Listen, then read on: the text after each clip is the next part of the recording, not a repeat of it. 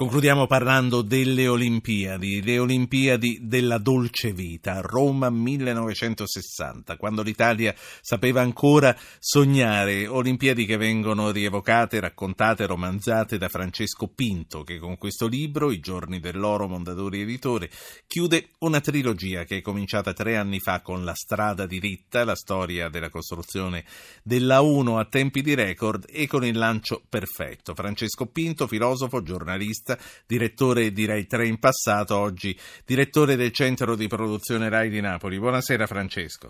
Buonasera Ruggero e buonasera a tutti gli ascoltatori. È bello ritrovarti. Come è nata l'idea di raccontare una storia ambientata durante le Olimpiadi del 60? Ma è nata da una storia vera, è nata dalla storia di Adolfo Consolini che il, nelle prime Olimpiadi del dopoguerra vince la medaglia d'oro per il lancio del disco e poi sale sul palco, della, sul podio della, delle Olimpiadi e non trovano l'inno italiano. E quindi lui sale da solo e canta da solo l'inno sotto la pioggia. 12 anni dopo lo stesso atleta non è più a Londra, non è più sotto la pioggia, c'è il sole ed è a Roma. Il paese è radicalmente cambiato in 12 anni. Guardate, 12 anni è meno del tempo che passa oggi tra l'apertura di un cantiere di una metropolitana in qualsiasi in qualsiasi città uh, d'Italia è quello che, quello che succede oggi. 12 anni invece allora cambiarono il mondo, cambiarono la storia del paese e cambiarono l'Italia. Un personaggio vero che vive in questo tuo romanzo. Quali, quali sono state e quali sono abitualmente le tue fonti di ispirazione nella creazione dei personaggi e dei tuoi racconti anche gialli?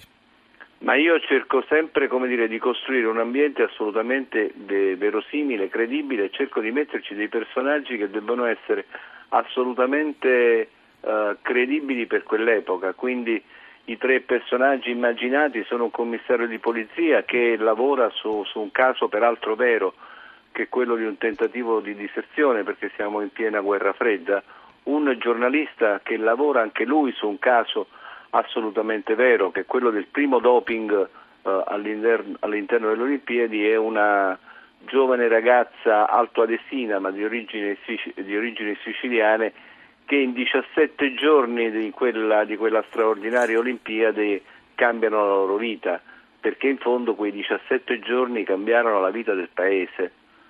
Le Olimpiadi del 1960, che cosa hanno rappresentato per l'Italia dell'epoca e perché mai più nessun evento sportivo eh, successivo è stato in grado di fare stessa, lo, lo, stesso miracolo?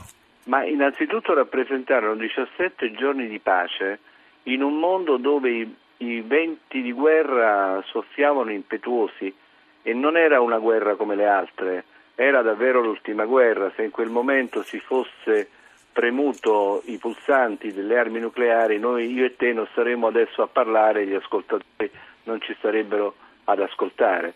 Ebbene, in quel clima molto più, per certi aspetti, pesante di quello di oggi, ci furono questi 18, 17 giorni di pace con straordinari uh, elementi simbolici.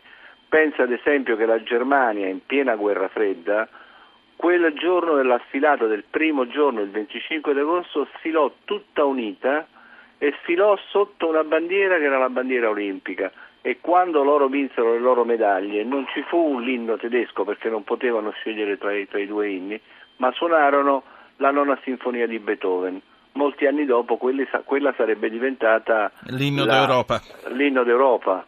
Quindi ci sono tante storie all'interno di quelle Olimpiadi che davvero per certi aspetti sono irripetibili. Ci sono storie di sport, ma soprattutto ci sono storie che non sono di sport. Uh, ne dico una tra le tante. Wilma Radolf, che era questa straordinaria atleta negra, ameri- nera americana che vinse tutte le medaglie della velocità, uh, era l'ultima di dieci figli, aveva avuto la poliomielite e pur vincendo tutte le medaglie non poteva nel suo stato per il Tennessee sedersi nel pullman dei, dei bianchi. A Roma scoprì che i parrucchieri non facevano distinzione di razza. La nostalgia di quegli anni, eh, Francesco Pinto, può essere una spinta a guardare al futuro con speranza maggiore? Sì, a patto che non si parli di nostalgia, si Bravo. parli di memoria di questo paese, perché eh, noi stiamo facendo un'operazione che è davvero sconvolgente. la stiamo cancellando la nostra memoria. Oggi per i ragazzi la memoria è quante, quanti giga hanno nel loro telefono.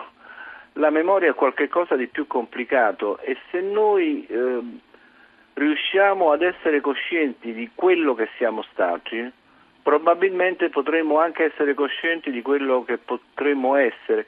L'Italia allora era in condizioni peggiori di quelle di oggi, era considerata davvero l'ultima ruota del carro in Europa. Bene, facemmo un balzo straordinario perché il paese intero, paese intero decise che doveva uscire da questa sua povertà e da questa sua marginalità.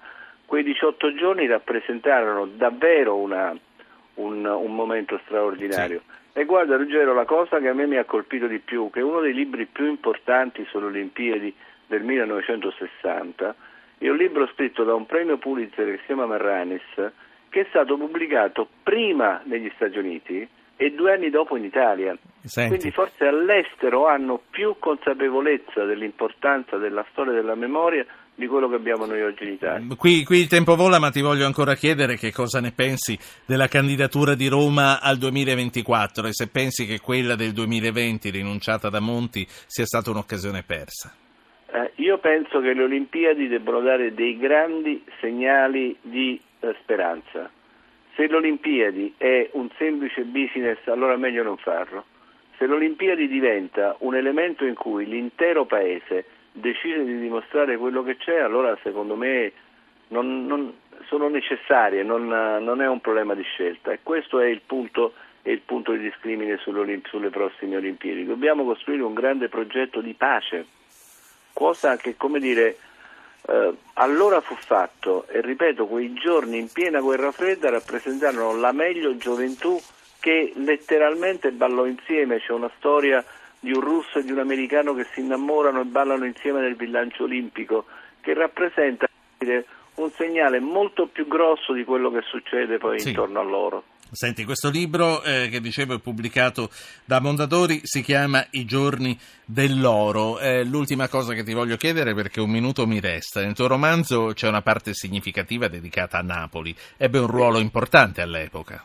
Sì, ecco, questa è un'altra cosa dire, che, di cui ho qualche cruccio. Nessuno ricorda che eh, una parte delle Olimpiadi, cioè tutta la parte della vela, fu fatta a Napoli. Allora era davvero un segnale che nord e sud stavano insieme. E la roba straordinaria della storia di Napoli è che mentre Roma fu inaugurata con una cerimonia in cui si rappresentò la potenza della, della capitale, Napoli fu inaugurato, le, le, Olimpiadi furono inaugurate con un ballo che si chiamò il Ballo dei Re, dove ci furono cinque, cinque re, dieci principesse e il Maharaja di Jaipur e raccontammo il glamour e l'eleganza non di Napoli ma del paese.